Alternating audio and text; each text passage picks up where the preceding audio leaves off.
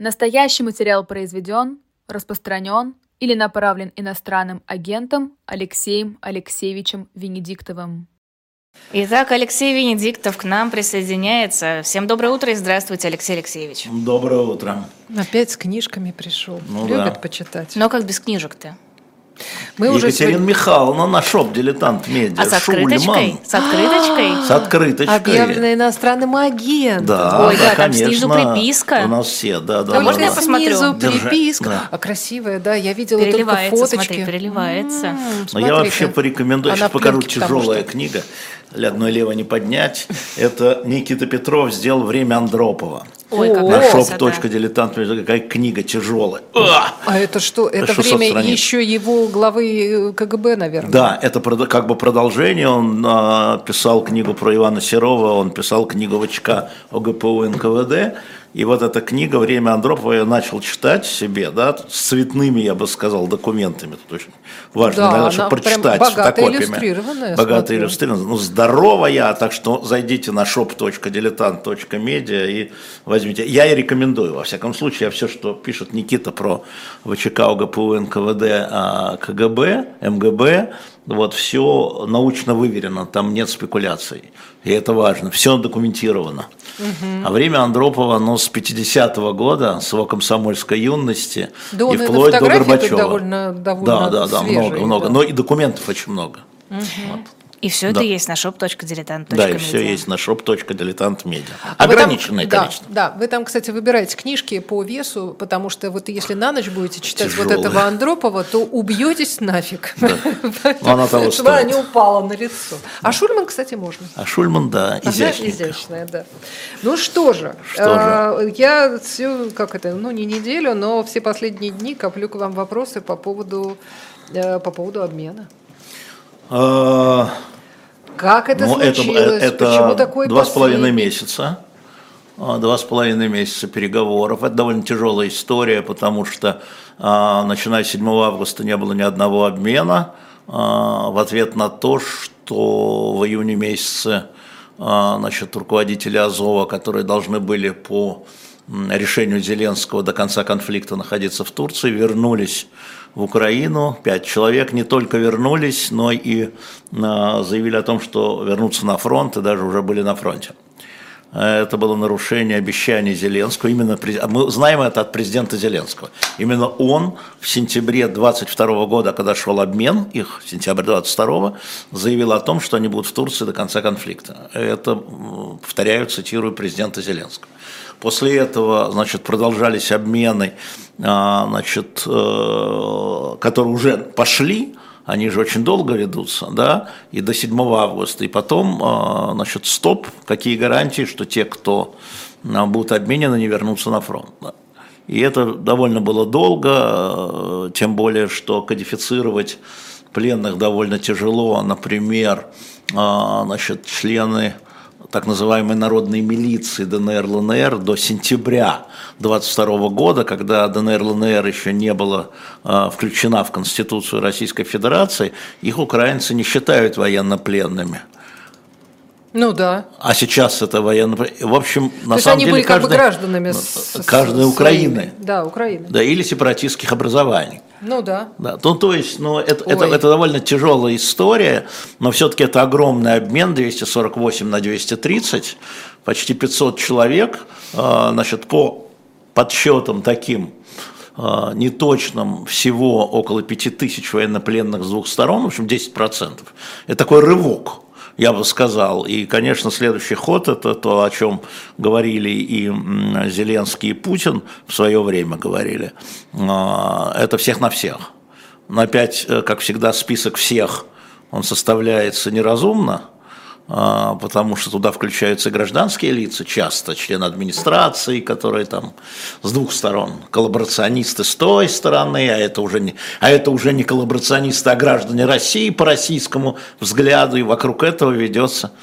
Да, здесь нужно отметить, во-первых, большую помощь Объединенных Арабских Эмиратов, не путать с Катаром и Саудовской Аравией. А почему вот здесь посредники, напрямую очень тяжело все идет, посредники. Здесь нужно отметить одного депутата Государственной Думы от Чечни Саралиева, который очень активно в этом работает, и, собственно, с Арабскими Эмиратами он и работает, и там, я бы сказал сейчас грубо, ему памятник за это когда-нибудь надо будет поставить депутату Госдумы от Единой России, от Чечни, понятно, тем не менее. Конечно же, от Украины Дмитрий Лубинец, уполномоченный по правам человека, и от нас Татьяна Москалькова. И два отдела, которые созданы в Министерстве обороны России и Украины, специально вот по этим вопросам. То есть там много людей этим занимается, занимаются этим и отдельные частные лица, у которых есть контакты, но я не буду скрывать и про Романа Аркадьевича Абрамовича, да, это известная история, еще несколько человек. Вот, и будем надеяться, что обмены пойдут более интенсивно. Могу вам сказать, что знаю российскую статистику, за это время до этого обмена Россия вернула почти 2500 пленных с начала военного конфликта. А можно спросить, в последнее время как-то не появлялось никакой информации, и пропагандистских никаких не было роликов по поводу условий содержания в плену. Раньше это было как бы модно. Это очень тонкий вопрос, потому что как только это начинает происходить, сейчас же все тормозится. Так? И с любой стороны, вы нас, значит, и мы их вернули, они нас дерьмом поливали, ну хорошо. Значит, и все уже давно поняли, что это дело требует тишины до того момента, пока не обменят. Ну, хорошая новость, прекрасная новость в том, что одну из этих 230 вернувшихся украинских было 5 женщин, и одна из них уже выходит замуж, ее дождался ее муж. Она была в плену, и муж был в плену, но мужа обменяли раньше. Ну, не мужа, жениха. А жениха, да, нареченного. Да, и вот такая новость. Для чего возвращаем? Вот для этого. Вот последствия в этом. Но это очень тяжелые переговоры, потому что обмен всегда требует доверия, а доверие никакое, нулевое. Между Россией и Украиной нулевое. Но тем не менее важно, чтобы люди возвращались в семьи. И переговоры будут продолжаться, если там ничего не случится, но появляются новые пленные. Те сдаются, эти сдаются, захватывают в бессознательном состоянии раненых и так далее. Ну, хорошо, что прорыв совершился, опять спасибо Саралиеву, Москальковой, Лубенцу, Абрамовичу, потому что, конечно, Путин возмущался тем, что были нарушены договоренности, потому что договоренности были именно с Зеленским, то есть президент-президент. Понятно, да? То есть как бы не напрямую были, но это было заявление Зеленского. Ну, пережили, в общем, как-то пережили обиду, что называется, и люди возвращаются в семьи. И хорошо, что нашлись люди, которые в этом упорно работали и вокруг Путина, и вокруг Зеленского. И будут продолжать работать, я надеюсь, дальше. Но это все дело требует очень большой деликатности. Поэтому я думаю, что когда не таких вот правильный вопрос, когда такие вот ужасы не возникает в публичном поле, да, это для того, чтобы можно было продолжать обмен. А вот то, что мы наблюдали, когда российские пропагандисты начали писать, что украинских военнопленных было существенно меньше, чем российских. Да, вот эта цифра 173, которая появилась. Значит, цифра 248 на 230. А что там внутри? За счет чего, кто еще, это пусть говорят украинская сторона официальная. Мы видим, что украинский генштаб дал раскладку, кто из Национальной гвардии, кто из вооруженных сил, сколько женщин, вот сами, да. Но там действительно, я думаю, вот это я не знаю. Сейчас то, что я вам говорил, это я знаю. А что я не знаю, как там зачитывался вот этот штраф за нарушение договоренности. То есть вполне возможно, что это... Но я напомню, что обмен, где были азовские командиры, это был сентябрь 22 года. И после этого до 7 августа, до последнего обмена, 1500 отдали. То есть там произошло нарушение именно в июне 23-го. Поэтому компенсация не за то, а за вот это, за то, что они вернулись, а не за то, что тогда чего-то не отдали. Ну да, там же, в общем-то, главный скандал был связан именно с возвращением. С возвращением в Украину. То есть даже не с возвращением в Украину, но слушай, если ты обещал и взял публично, еще раз повторяю, Зеленский сказал публично, да? Ну, просто не подумав? Ну, можно было это решить как-то по-другому, я думаю. Ну... Ну, главное, вот это все уже, это уже, как сказать, интерпретация. Главное, что совершен прорыв, он был довольно тяжелый, потому что бывает. А кто же легкой жизни-то обещал? Реакция властей на происходящее в Белгороде, я имею в виду обстрелы Белгорода и ощущение, что как бы власти стараются на это не обращать какого-то внимания. Путин ничего не говорил об этом в своем новогоднем обращении. В новогоднем не говорил, а потом 1 января говорил. Просто 1 января, видимо, проводил в таком полусумрачном состоянии. Нет, с одной стороны, смотрите, ответ властей – это атака ракетная на другие города. Вам не нужно, чтобы он говорил там слова, да, а нужно смотреть, что он делает, а не что он говорит. И, к сожалению, эта эскалация, я напомню, что все это началось в таком масштабе 24 февраля 2022 года со стороны нашей с вами страны, да, так, где лежит основа. Но вот эта эскалация, она пошла и будет продолжаться. Она заключается в том, что наземные бои за год ни к чему не привели. Я видела вашу публикацию. Видела, да, я очень долго ждал, когда будут сведены картографические подробности за год. Так вот, за год, с 1 января 23 по 1 января 24, значит, количество земли, территории, которые контролируются российской армией, включая Крым, с 18,26% стало 18,27% за год. И потому что основное оружие это сейчас ракеты и снаряды. 5-6 тысяч, как Путин сказал, снарядов ежедневно выпускается с двух сторон. 5-6 тысяч снарядов ежедневно обстрелы, не считаем ракеты. И дальше, естественным образом, даже если представить себе на секунду, что обе стороны целят в инфраструктуру, значит, они попадают по гражданскому населению. И это будет продолжаться. И никаких ограничений нет. И поэтому это будет продолжаться и на территории Российской Федерации, и на территории Украины. По поводу эскалации еще хотела спросить. Если я правильно помню последовательность событий, то сначала рождественские были... Последовательность событий начинает 24 февраля 2022 года. Да, но вот это последнее, обмен... любезностями. Да, такое ощущение, что... Каждый день обстрелы, Оля, нет? Да, я понимаю, просто но Белгород почему-то стал вехой. Ну почему? Было шибе... Потому что очень много погибших, 25 человек, включая 3 детей, 1 пятилетняя девочка умерла в больнице, 4-летняя девочка умерла в больнице. Но было Шебекино, слушайте, уже было.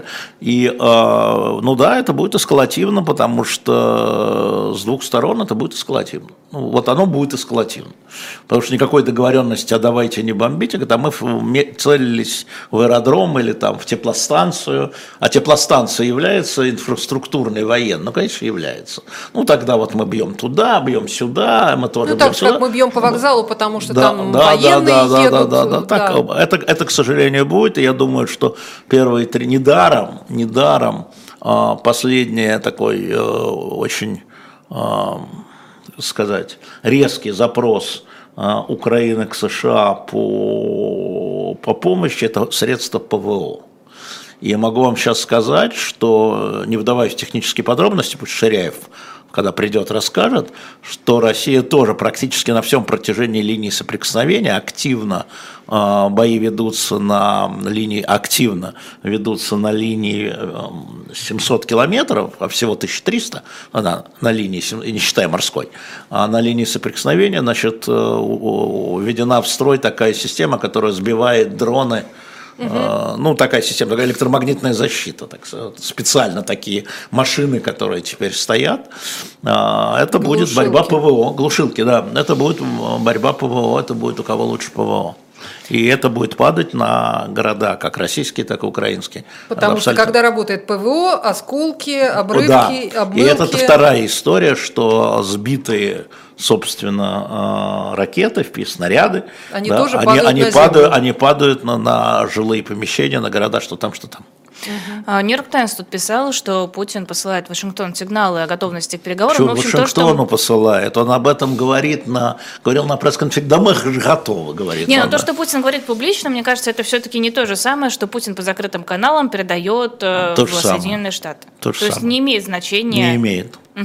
Там нет никакой подпольной игры. Никакой подпольной игры нет. Это весь вопрос, теперь вот тот вопрос, это в руках, кому посылаются эти сигналы.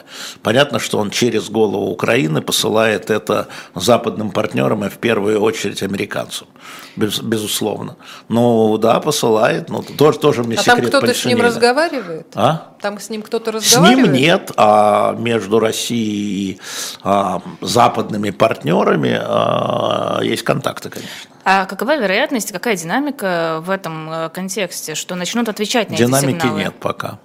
Пока обе стороны надеются на некие военные прорывы в 2024 году, в первой половине, скажем так, 2024 года. А дальше Америку захлестнет предвыборная кампания, которая уже началась, и они уже будут... И тут уже, как вчера сказал Пастухов, он, например, считает, что Байден попытается сепаратно договориться с Путиным до президентских выборов и продать это как победу. Прекратить войну и продать ее как победу. Ну, это было так считает неплохо, Пастухов, я как бы с этой точки зрения не думал совсем. Ой, я кстати, прошу прощения, я по поводу Белгорода еще задавалась вопросом, ну, не только Белгорода, естественно, но вот именно в связи с ним. Опять начинается история про то, что никто не ожидает. Чего? Ничего. Что вдруг такое может произойти? Да нет, Оль, но это литературные фантазии. Нет, ну почему? Я имею в виду, что административно ничего не предпринималось. Ничего не, потому что все готовились к специальной военной операции, там в несколько месяцев решить проблему. Никто про это и не думал никогда. Не, ну подождите, вот сейчас... Ну, важно уже ключи от убежища. Да, это же тема поднималась еще год назад, по-моему. Ну, конечно, задним умом все крепки, тем не менее... Ну, сейчас будет так же, как с ПВО. Это будет так же, как с ПВО. Ну, хорошо, обстрел. Ну, теперь давайте совершенствовать ПВО. Ну, давайте. Нет, просто я прекрасно помню, что про бомбоубежище говорили, когда впервые начало что-то по Белгороду прилетать. И тогда были скандалы, связанные с тем, оно прилетало по Москве, ни одного убитого. Ну, что там у нас с бомбоубежищем? Ну, о чем вы? Ну, прилетало довольно долго по Москве дрона. Ни одного погибшего, ни одного раненого. Ну, какие бомбоубежища? Где ваши бомбоубежища? В метро. Ну, метро работает, пожалуйста. Метро откроют метро. Да. Нет вопроса. Вот тоже по Белгороду видели, наверное, второе уже появилось видео с извинениями, где стоят сотрудники СМЕРШ, судя по всему. Я могу вам сказать, что про СМЕРШ ничего не знаю, но я могу вам сказать, что шпиономания нормально во время военных действий. А они снимают то самое... Нашу ПВО. Нашу ПВО и таким образом раскрывают. Это то же самое в Украине, на самом деле. Если, особенно в первые месяцы войны, там, в первые месяцы военных действий, значит, ловили людей с фонариками в Киеве. Эта история ровно... Ну, это нормальная во время военных действий, нормальная шпиономания, обычная, привычная, узнаваемая. Да, они снимают. Люди-то просто так, да, ну, привыкли у каждого же. Это, нет, теперь нельзя. В Крыму то же самое. Абсолютно то, там просто призывы не снимайте, не показывайте. Нет, это, кстати, тоже элемент подготовки. А в Белгороде еще не привыкли, ну привыкнут. Мне просто больше интересно вот это вот явление СМЕРШ. Не знаю, ранее. Не могу тебе сказать, я тебе могу на спину подарить куртку СМЕРШ, ходи. А можно не надо? Ну, а кому-то надо. По поводу видео с извинениями, это какая-то новая культура, что ли? Мне кажется, их становится все больше и больше. Вот эта вот традиция, если что-то сделал не так, публично извиняться, она крепла за последние годы. Но это же извинение, это оружие сдерживания, да? Извиняться неприятно. Вот, чтобы не извиняться, не делайте. Это же понятно, поэтому и показывают. Ну, так обычно в тюрьму же сажают, если ты что-то не то сделал. Сдерживание – это разные вещи. Можно сразу в тюрьму, что ли? Но можно же напугать людей сначала. Вот можно напугать. Люди неприятно извиняются. То есть это элемент гуманизма все-таки. Ну, я бы так не сказал. Мог бы бритвой полоснуть, а так просил извиниться. Да, это все элемент гуманизма. Да. Все, когда не сажают, это уже очень... Это такой же спор, как вокруг эвтаназии. Это элемент гуманизма или смертоубийства? Ну, чем мы будем тут? Это от разности культуры. Вот ты считаешь так, а другие считают иначе. Ну, ладно, хорошо. Упрощение получения российского гражданства для иностранцев мы уже обсуждали. Так это же хорошо, это же откладывает мобилизацию. Да. А, то есть мы это же выбор какой? Если тебя не хватает солдатиков. Либо зэки, либо мигранты. Да, либо мобилизация. И вот спросил людей, вы что выбираете? И люди скажут, правильно, Владимир Владимирович, пусть эти идут и там погибают. Зэки пусть погибают, они погибают. Ничего подобного. Люди говорят, как? Им еще и гражданство давать? Можно попросить голосование поставить? А то, да? Давайте, кстати. Что бы вы предпочли? Вот так. Что бы вы предпочли? Чтобы давали гражданство иностранцам, и они воевали, или чтобы была мобилизация? Или, знаете, как хочешь. Вот. Ну потому что правильная пропаганда... Нет, Алексей, это нормальный вопрос. Тебе нужно... Да. Так, извините меня, позавчера, главнокомандующий украинской армии Залужный на встрече в Раде поднял тот же вопрос. Угу. Он сказал, мне не нужны зэки. Это что, вам армия проходной двор? А если вы не примете, говорит он депутатам, закон о мобилизации, мне чего? Обращаться в зарубежье или сами идите воюйте, сказал он депутатам. Та же проблема. Кого набирать? Поняла вопрос, нет? Значит, что бы вы предпочли, чтобы вот так вот, придавая гражданство иностранцам, воевали в Украине? Да? Mm-hmm. Или чтобы была бы мобилизация. Значит ли это, что в армии сейчас кадровый голод? Это не голод, это резервный состав. Но людей, во-первых, мы не знаем потери. Во-вторых, какие цифры мы знаем? Мы знаем, что на территории Украины сейчас воюет корпус в составе, в общем, 2/3 миллиона, 657 тысяч человек. Да? 657 тысяч человек. Российская армия 1 миллион. Понятно, что на всю остальную территорию 300 тысяч – это ни о чем. Значит, поэтому принято решение увеличить количество солдат, армии, до 1,5 миллиона. Мы знаем 400 тысяч, там 450 контрактников тысяч, да? Угу. Вот эти люди, зэков всего 52 тысячи было набрано за все время с начала конфликта, во всяком случае, то, что я знаю, то, что я знал месяц назад. Поэтому это вопрос такой. Ну, так и вам скажут, хорошо, пусть эти, которые мусор собирают, идут воевать, чё? Вот и вся история. Это выбор такой, так же, как у Залужного. Так же, как у Залужного, это та же самая история, потому что Украина хочет довести свою армию, судя по тому, что сказал Зеленский, армия Украины 1 100 000, довести свою армию и до тоже 1,5 миллиона. То есть российская и украинская армия, по идее, должна быть... одинаково это, где они будут набирать. Видишь, депутаты хотят зэков отправить, а командующий говорит, мне не нужны зэки, не-не-не, мне нужна мобилизация. Вот что он говорит, украинский командующий. Надо просто читать. Да. Ждать ли у нас мобилизацию после выборов? Я не жду, после не знаю, это зависит от потери задач. Но откуда мы знаем? Это же вопрос конъюнктурный. Вот мы видим, что власть пытается контрактников, добровольцев с хорошими деньгами набрать, зэков использовать, вот этих вот иностранцев использовать. Я, кстати, вы тут обсуждали с Шаблинским, а я посмотрел про другие армии. Там, конечно, все, которые не в конфликте, растянуты. Например, в британской армии воюют гуркхи из Непала. Угу. Да, и они имеют право, отслужив полгода, заключить 5-летний контракт, и потом им автоматически дается гражданство. Да? Каждая страна выходит. Если бы Великобритания сейчас воевала на континенте, мы не знаем, как бы она себя вела в отношении этого. Но вопрос-то вот в этом. Поскольку военные действия идут, они все равно идут. Мы же не существуем там, что никаких военных действий нет, и поэтому зачем давать за это гражданство? Они идут, потери есть. Значит, образуются лакуны, которые надо заполнить. Кем? Кем? Кого не жалко? Нет, мне никого не жалко. Электорально показалось, что мобилизация очень непопулярна. Зачем же нам множить, поэтому думает Путин? Их жалко теперь. Кого? Я имею в виду, кого гражданам не жалко отправлять на фронт. Да, гражданам не жалко мигрантов. Да, отнесемся к этому экспертно, не всплескивая руками, не кликушествуя. Елена пишет, на Эхе всегда такие голосования. Выбор между плохим и еще худшим. Я не всегда голосую. Жизнь такая, Елена. Нет, просто такая жизнь. Да. Хорошо, да. Легче сбросить атомную бомбу, что ли, чтобы прекратить все это.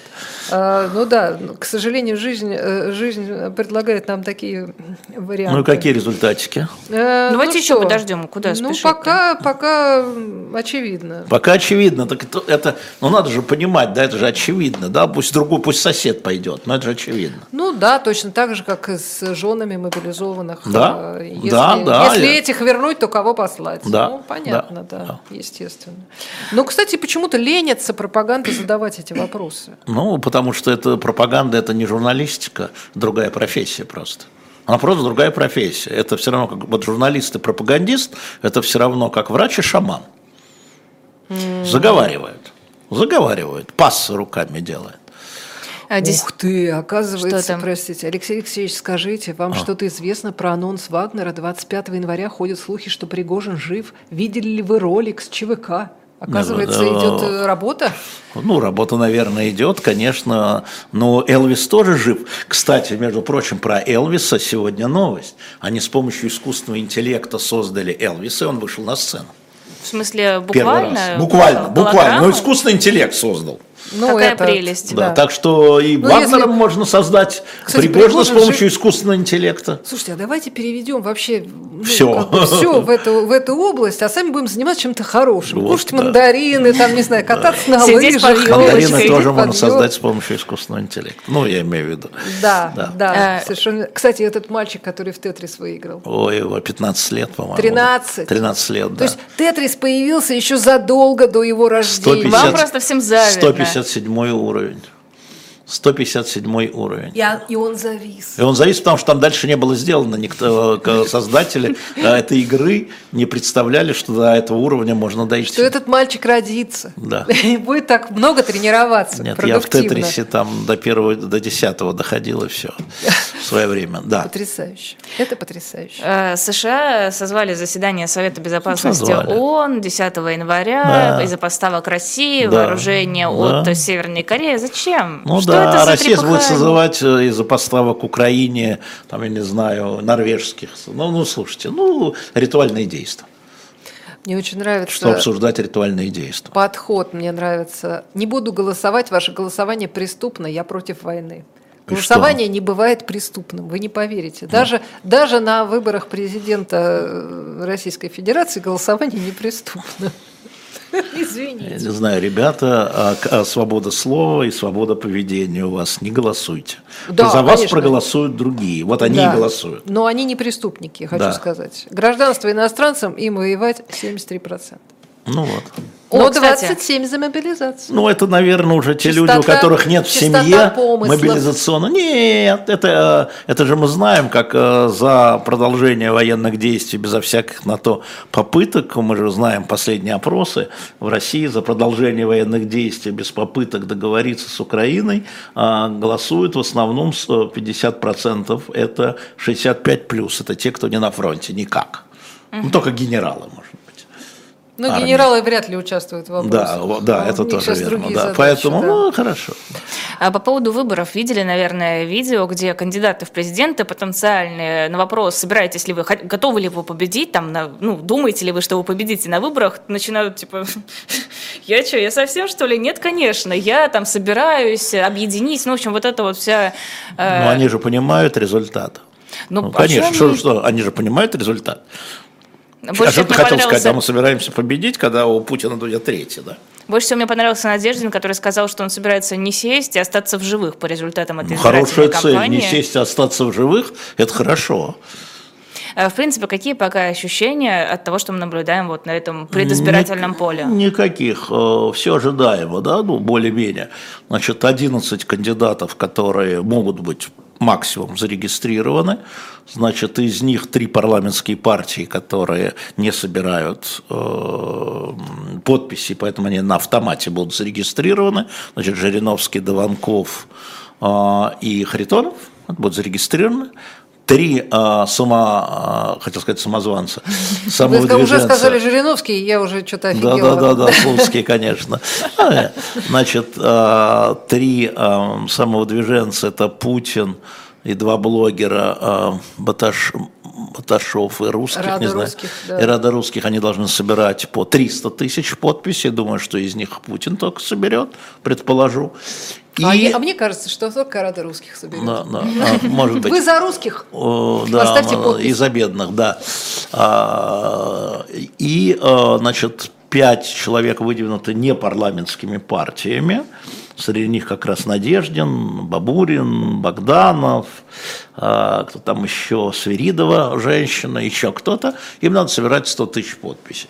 Вот, собственно говоря, это максимальное количество.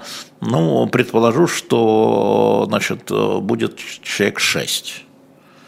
Ну, какой-то привычный такой. В привычном, да, ничего нового, ничего нового. Донцову почему не допустили? Ну, как почему не допустили? Потому что она неправильно оформила документы. Ты что, не читала, что ли? А, да, точно. Да. А когда будут Путина в таком случае проверять на нарушение? Когда он сдаст 300 тысяч подписей. Угу. Когда он придет в следующий раз, сдаст 300 тысяч подписей. А вот эта вот незаконная агитация, которая там движение «Голос» рассказывает? Ну, они проверяют, наверное. Ну, найдут или не найдут чего-нибудь. Надеюсь на качественную работу МВД или кто этим должен заниматься? Но если Центральная серьезно, избирательная комиссия. Это все тоже Центральная избирательная комиссия. Да. А подписи кто собирает? Там же штаб у него должен быть. У кого? У Путина. Конечно, там штабы есть, и там есть поименно члены штаба, там все есть. Шаман будет подписи собирать, да? Нет, члены штаба не собирают подписи. Подписи собирают волонтеры, заверяют нотариусы и так далее. Если серьезно, что не так было с Дунцовой? Почему она такая страшная? Я бы так спросила. Потому что Дунцова – это не проект АП. Потому что Дунцова действительно была самовыдвиженкой. И те, кто ее обвинял в том, что это, значит, проект АП, значит, это либо люди, которые не понимают, как работает АП, в этом смысле просто не знают, как технологически работает, да, либо подонки, которые понимают, но специально валили Дунцову. Я имею в виду в оппозиционной среде, да, по разным причинам. И ее завалили ровно поэтому. Вот. Значит ли это, что все, кого допустят до выборов, это проект АП?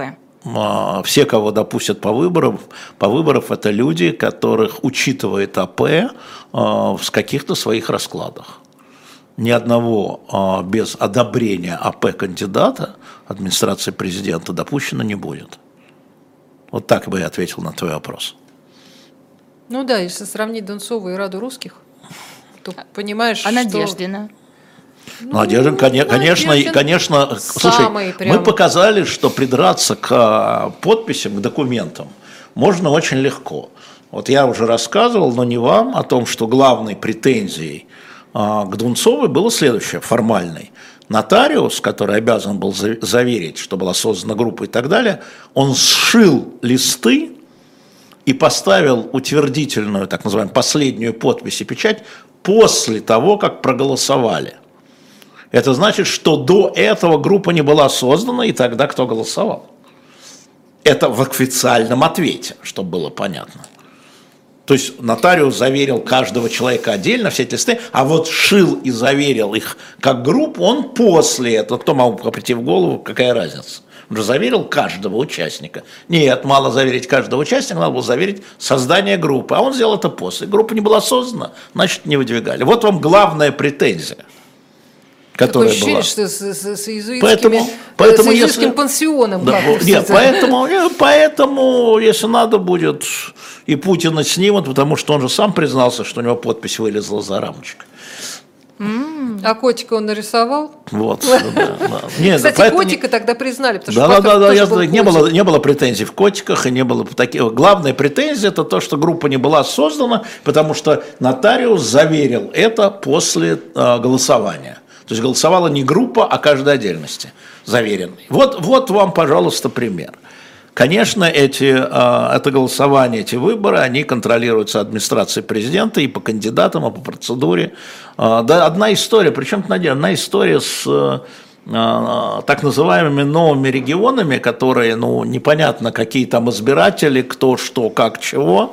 Там введено военное положение, но нет, пусть голосуют. Угу. Вот, кстати, важно ли, признают ли западные страны легитимность этих выборов? Не важно. Они сейчас не общаются с Путиным. И тогда они будут общаться с Путиным. То есть, с точки зрения конкретной, совсем не важно. А председатель Си и премьер-министр Индии Моди, и президент Южной Африки, и президент Бразилии будут общаться. И признают его легитимным, конечно же. А что такое не признают легитимным? Они послов отзовут. Послы аккредитованы при президенте. Да? Они отзовут послов. Хорошо, ну вот, допустим, они отзывают послов. Ну, отзывают. Ну, в этом... Очень плохо. Очень плохо. И очень для плохо. Западных стран тоже. Для них я не знаю, я говорю для России. Ну, для России тут много чего плохого. Для западных стран вот так вот признать Владимира Путина нелегитимным президентом. Это их право, они могут признавать любого президента. Право понятно, выгодно, да. Невыгодно, плюсы, минусы. Я думаю, что это пиаршная история всегда для своей аудитории. То есть это будет зависеть просто от какой-то электоральной повестки? Нет, это не будет зависеть от электоральной повестки, это будет зависеть от той линии фронта, которая будет проходить на март-май 2024 года. Про выборы еще, но уже другие, про американские. Мы наблюдаем сейчас, у Дональда Трампа проходят разные заседания, ему то запрещают баллотироваться от какого-то штата, то он это оспаривает. Вот эта вся игра, она как сказывается на ситуации? Почему она игра? Так работают разные демократические институты в разных штатах. В Колорадо, в Мэйне, в 8 штатах отказали по искам, и его зарегистрируют на праймерис, а в 2 штатах не отказали. Причем в одном штате это был суд Колорадо, а в другом штате это был так называемый госсекретарь, ну там вице-премьер, если хотите, штата. И это теперь идет, оспаривается в судах, уже в федеральном суде, в Верховном суде. Так работает. Нет, ну, понятное дело, это часть политической борьбы, ну да, они вот идут через юридические процедуры. Ну вот и что? У вас есть какие-то сведения, какой там сейчас расклад, я имею в виду отношение к Дональду Трампу? Людей, я не знаю, как по отношению к Дональду Трампу, значит, выборы президента решаются в так называемых спорных штатах, их 7. Сейчас из этих 7 5 имеют плюс... в каждом штате 5% в пользу Трампа, если Трамп Байден. Там возникла еще история. Там принял решение баллотироваться Роберт Кеннеди как независимый.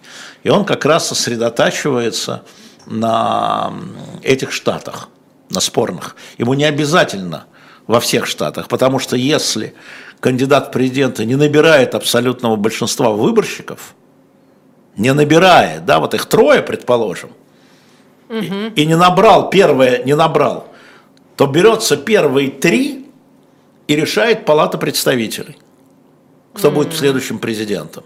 Что у нас в Палате представителей? Республиканцы. Республиканцы. Ну вот. То есть Роберт Кеннеди может сыграть вот таким вот зайчиком.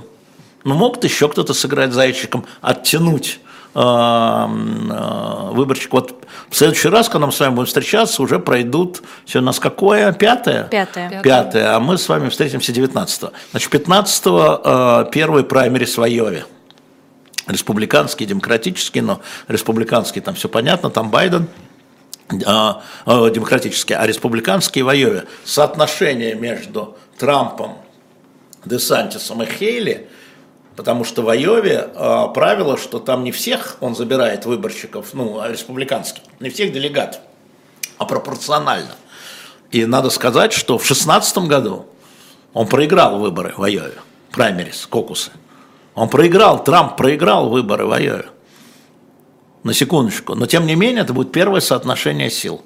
Посмотрим, как все эти скандалы сработали. Но вообще, скорее всего, Трамп-Байден. Я, конечно, могу ошибаться, но так смотрим, ну, Трамп, Байден, ну, 2 дедули. Кремль все еще надеется на Трампа? Кремль надеется на хаос. Еще раз, дело не в Трампе, дело в хаосе. Когда Америка в хаосе, она сосредотачивается на себе. Что мы, собственно, видели в декабре, когда не смогли проголосовать Конгресс за помощь Украине. Вот оно. Трамп, не Трамп, какая разница? Кеннеди, какая разница? Хаос. Главное, чтобы они между собой там разбирались, а не на Европу смотрели, на ослабление НАТО. Да? Поэтому дело не в самом Трампе. При Трампе, на самом деле, я напомню, что именно при Трампе были сняты эмбарго, которое вел Обама, на поставки оружия Украины, на поставки джавелинов. Это Трамп снял. Дело не в политике, а дело в том хаосе, который будет. Потому что если придет Трамп, будет хаос, конечно. Он малопредсказуемый, скажем так. И это очень хорошо для России. А что вообще на самом деле хорошо для России? Если... Кому на Руси жить хорошо? Нет, кто виноват? Что делать? Если принять за основу, что в принципе, ну, то есть то, что делает Путин и его команда, это, ну, имеет какую-то конкретную цель. Вот. И они имеют конкретные цели. Да? Для Путина это как бы, ну, восстановление там, какого-нибудь 85-го года. Вы с нами считаетесь, вы нас уважаете и признаете наше право рулить на определенной территории, на бывшей территории Советского Союза, за исключением Прибалтики, да, это наша зона ответственности. Вот что хочет Путин, если говорить ангро. И Украина – это инструментарий в этом, и не более того. Но, с другой стороны, очень все-таки странно. Такая огромная страна по территории и такая небольшая по населению выходит. И что? Как бы такое ощущение, что величие России, оно только в размерах. Но величие России в ее военной мощи считает Путин. Не важно, что ты считаешь сейчас, да, или я. Считает Путин, что величие страны – это в том, как с ней считаются другие великие страны. Как с ней считается Китай, как с ней считается Индия, как с ней считается США, в первую очередь, конечно. Да? Ах, вы со мной не посчитались? Я вам покажу своим, да, действом, что со мной надо считаться. И дело не в том, чтобы взять Харьков или Одессу, или Херсон, или что-то еще, или Донецк, да, а дело в том, что вы должны со мной считаться. Я думаю, что в основе, вот в базе, в глубокой базе именно вот это.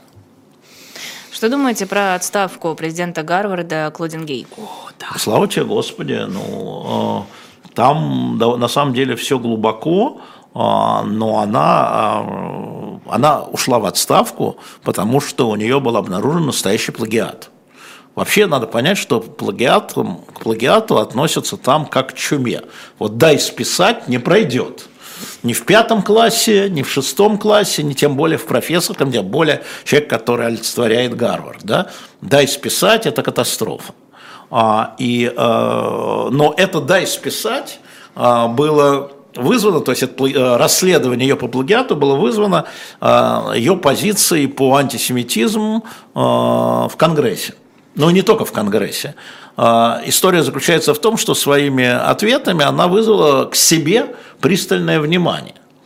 Я как раз хотела спросить, что раньше-то плагиат не нашли? Ну, и не искали. Раньше вы его не проверяли? Да, действительно. Но не искали. На самом деле, ну как, ну уважаемый профессор политологии, да, там, у нее были оппоненты на всех ее, рецензенты, уважаемые, опять же, люди. Но вообще это вскрыло совсем другую историю, историю о том, что такое дискриминация. И вот это отношение угнетенные и неугнетенные оказались новой формой дискриминации. То есть, если ты белый или еврей, ты принадлежишь к угнетателям изначально, и поэтому тебя надо дискриминировать. Вернее, не надо, можно. Угу. Черных нельзя, женщин нельзя, ЛГБТ нельзя, индейцев нельзя. Не, они белые угнетатели. Отсюда пропалестинские движения. Угу. Они белые угнетатели. Они должны за всю свою 5000-летнюю историю, да, вот и так далее. Это была вот такая волна. То есть это такой расизм наоборот, но все равно расизм. Все равно наоборот. И в борьбе с настоящим расизмом, с тем предыдущим расизмом, там, естественно, зашли за линию, и маятник далеко слишком ушел. И вот эта история с Гэй была абсолютно уверена, что ее не снимут, потому что она черная, потому что она женщина, она принадлежит к угнетенным меньшинствам. Ей можно, как там эксперты написали, это не плагиат, это... Что-то был какой-то... Цитирование. Нет, а там не было цитирования, там был какой-то эвфемизм придуман, да? Ну и, конечно, профессорская среда возмутила. А всем можно? Нет. Потому что если ты будешь белым профессором, тебя выгонят с волчьим билетом из Гарварда. А ей сохранили пост, ей сохранили зарплату $900 тысяч в год, так, на секундочку, пока сохранили. Пока сохранили. Но когда нарыли настоящий плагиат, она ушла в отставку. Хотя ее единогласно поддержал наблюдательный совет и 700 профессоров Гарварда до того, до плагиата. Да? Единогласно, 700. А теперь как, чтобы плагиат, как студентам-то объяснять, у вас ректор в работах заимствования? А в этом конфликте тут тоже интересный момент. Вот когда мы и, сегодня... кстати, сейчас исполняющий обязанности ректора профессор еврей белый. Качнула.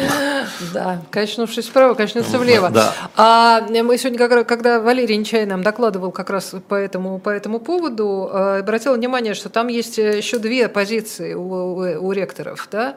С одной стороны, богатые люди, которые вносят дары университету, и спонсоры. Им нужно нравиться спонсорам, а они против были. С другой стороны, она должна была защищать студентов? Нет, подожди, против было, подожди. Там, когда ее спросили, это не ее или это МИД, не помню, технологически, сколько у вас спонсоров из Катара? Ее спросили, сколько денег вы получили от арабских спонсоров? Она сказала, я не буду на этот вопрос отвечать в Конгрессе. Нет, я имею в виду другое. Я не знаю, я точно не помню, поэтому отвечать не буду. Поэтому спонсоры разные. Нет, спонсоры разные. Да. Да, но в случае с Гей как раз... Там тоже разные спонсоры. Там тоже разные спонсоры в Гарварде. Да, ну, понятно. Вообще, вызвоните, пожалуйста, Лиза, завтра Евгению Альбацину в Израиле. Она профессор Гарварда. Пусть она скажет про свое мнение. Она профессор Гарварда. Как ей было стыдно. Да, вот пусть Женя, если захочет, расскажет более подробно и точно более компетентно, чем я. А я про другое, как раз про учительское, про директорское. Значит, когда ее просили сообщить имена студентов, выступающих с этими воззваниями, она должна была их сообщить или нет? Нет, там не так было. Там не так было. Значит, они искали информаторов, которые давали про нее информацию, что у нее плагиат. Она потребовала назвать их людей. Но дело в том, что в уставе Гарварда разрешена анонимность студентов именно, да, которые выступают. И ей отказали в соответствии с решением Совета Гарварда. А там другая история в Гарварде была, там же дело в антисемитизме не в том, что там свобода слова, дело в том, что, например, когда студенты-евреи обратились к руководству, к администрации, потому что им блокировали вход, им было сказано, идите через черный вход. Прости, это было сказано, это было зафиксировано, и студенты с этим выступали, как же так, не ходите через двор, идите через черный вход, вот это была вся защита от антисемитизма. То есть это не просто лозунги, это не про лозунги, это про действия. И, собственно, в этом была претензия, про действия, про защиту студентов.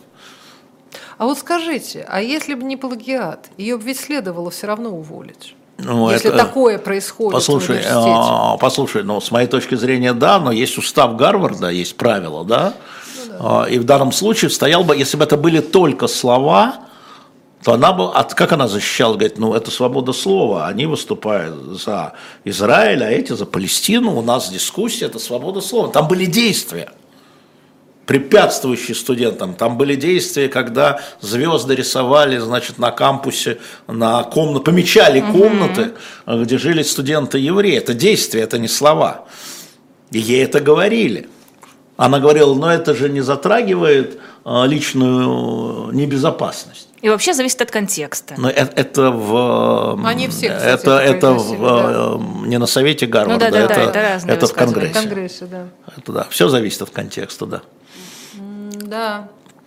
Ну, в общем, это все равно... Но это сложный современный мир, потому что, мне кажется, что более глубокая история, это история так называемые угнетенные угнетатели, бывшие угнетатели, да, то есть это сейчас как бы понятно, что те потомки угнетателей, потомки угнетенных и потомки угнетателей, где, вот я повторяю, белые, значит, и евреи, и, по-моему, латиноамериканцы, это вот угнетатели. А, соответственно, черные, значит, индейцы, другие меньшинства, нет, азиаты-угнетатели. Вот. Ну, в общем, вот есть даже такие организации, которые вот говорят, я вообще всегда говорил, что я против квот, а сейчас введены квоты. И вот введение квот привело к обратному. Не по заслугам, да? Ну, конечно. А вот получается так, что я против женских квот, извините. Мы ведем себя в совет директоров, потому что ты женщина, не потому что ты что-то соображаешь. Нет, ты тоже соображаешь, но среди прочих равных, да, вот мы возьмем лучше тебя, нам нужны такие квоты. Это такой хороший, интересный спор. это очень унизительно, на самом деле. Я расскажу, как человек, который на себя примерил такую ситуацию, и вообще-то это унизительно. Ну, по-разному. Что тебя берут по квоте. Ну, конечно, да. Ну, даже, может быть, не квота, а вот с пониманием того, что вот, видите, у нас и черная женщина, ректор лучшего нашего, вторая женщина, первая черная, ректор нашего великого Гарварда, там, 17 века, который Гарвард. Да, там не просто квоты. Вот. Это спорный вопрос, и нужно спорить, как защитить меньшинство, их надо защищать. Но что касается работы и квот, у нас их и не было. Я категорически против. Ну, конечно, то есть нас взяли не по квоте? Вас взяли не по квоте. Вау! Меня точно не по квоте брали. И не по процентной норме. Меня просто, я под руку подвернулась. Просто никого больше не было. Это, кстати, лучший способ набирать, это под руку подвернуться. Нужный человек в нужном месте, с нужной компетенцией. Лукашенко подписал поправки о гарантиях неприкосновенности для себя и своей семьи. Ну что мы обсуждаем? Ну подписал, ну и что? Ну что, он на пенсию собирается? Еще он никуда не собирается. Зачем ему эти поправки? Не знаю. Вообще ни о чем. Ну, ни о чем. Вот вы как не понимаете, так сразу ни о чем. Когда я не понимаю, я говорю, я не понимаю, поэтому ни о чем. Хорошо. А Лукашенко, мне кажется... Я же могу делать глубокомысленный вид и начать про это рассуждать. Но мы все помним историю Чаушеску, у которого были все гарантии, Каддафи, у которого были все гарантии. И Лукашенко это знает. Да, поэтому, я как раз тоже задалась вопросом, зачем делать такие движения, когда понятно, что... Пусть он себе задаст этот вопрос. У нас, кстати, есть какие-то гарантии для... Есть, конечно, для нас с тобой? По закону, конечно. Для нас с тобой нет. И у американских президентов есть гарантии. И, кстати, одно из дел, которое идет, это иммунитет Трампа.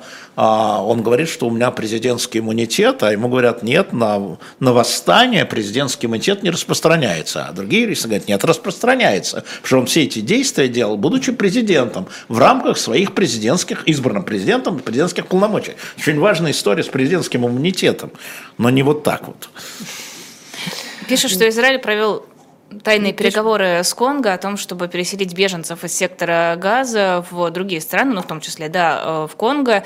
Я не очень понимаю, как это работает. То есть Израиль берет беженцев из фактически другой страны. В Израиле у власти стоит коалиция, очень неоднородная. В этой коалиции есть радикальные министры, которые считают, что выход из ситуации – это переселить Газу, переселить жителей Газа, выселить 2,5 миллиона куда-нибудь.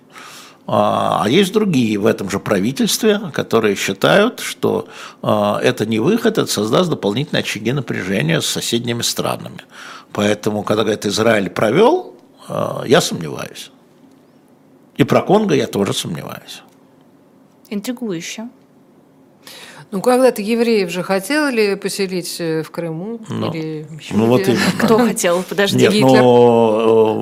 Хамас хочет выселить евреев из Палестины, и пусть их всего ничего. Желательно уничтожить. Выселить, и пусть их принимают европейские страны и США. Чем мы занимаемся ерундой? Почему газовских беженцев не любят как раз соседние страны? Потому что это не... Какая страна с удовольствием принимает беженцев, Оль, это всегда чрезвычайно тяжелая нагрузка на инфраструктуру. Плюс эти беженцы, эти жители Газы на 70% поддерживает Хамас. То есть вы в свою страну пускаете людей в Иорданию, в Египет. Хамас – это братья-мусульмане, которые хотят свергнуть египетское правительство и иорданское правительство. Я что сюда буду делать? Что я буду их пускать туда? Поддержку тех, кто хочет свергнуть мое правительство. Вы в уме? Я напомню вам, как «Черный сентябрь» – это не евреи против арабов, это иорданцы против палестинцев. 70-й год. Истребление лагерей, вытеснение их из Иордании. Хотите пустить назад? Да нет, конечно. Тут федеральные СМИ процитировали Кадырова, что в Грозный приехала делегация, возглавляемая бывшим американским морпехом и разведчиком Скоттом Риттером, в Чечню, Скотт Риттер выступает публично в поддержку России в этом конфликте. Приехал. Нет, а зачем им в Чечню и зачем Кадырову Скотт Риттер? Нет, Скотт Риттер – человек, действительно, который входил в военные советники, который хорошо понимает стратегию американских вооруженных сил, как зачем? Вот затем, чтобы с ним поговорить. Мы сейчас уже будем заканчивать. Давайте еще раз про книжки скажем, которые на shop.diletant.media. Я рекомендую. Никита Петров, член Мемориала. Никита Петров, замдиректора Мемориала. Никита Петров, замечательный историк. Эта книга, она историческая. То есть она не фантазийная. Основана на массе документов, «Время Андропова» называется, на shop.diletant.media, вот с такими публикацией документов. Эта история не про Андропова, а про время Андропова. И вот я ее начал читать. Очень интересно, как в годы репрессий Андропов мог пострадать. 1937-1938 год, он 14 года он шел по комсомолу. Но как, сдавая своих начальников, он быстро стал подниматься по комсомольской, а потом партийной лестнице, сам комсомольской лестнице, потому что очень много скелетов у него в шкафах карельских. Это Андропов. И, конечно, книга Екатерины Шульман про возвращение государства. Это первые, соответственно, 3 мандата Путина, 2 Путина плюс 1 Медведева, что они сделали с ельциновским государством. На shop.diletant.media обе книги. Напоминаю, у тех, у кого есть наши клубные карточки, у вас скидка 10% на каждую книгу, на каждую покупку. Я просто это напоминаю, потому что книги еще... уже кончились? Да, карточки у нас, их 300 всего было, они уже у нас уехали.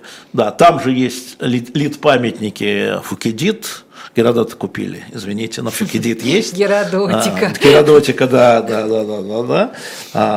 Вот, там же есть собрание сочинений, но кое-что купили, Марк Твена купили, а Вальтер Скотт остался, да, и Фейхтвангер остался, Лженерон, Иудейская война, все есть. А еще у нас после этого эфира будет пауза, затем в 15 часов персонально ваш... Хорошая пауза будет в 3 часа. С Дмитрием Стратиевским, простите, я впервые...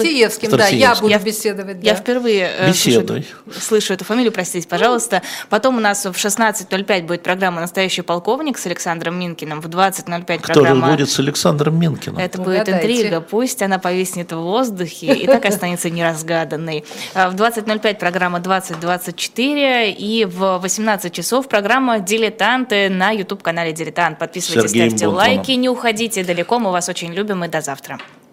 Пока.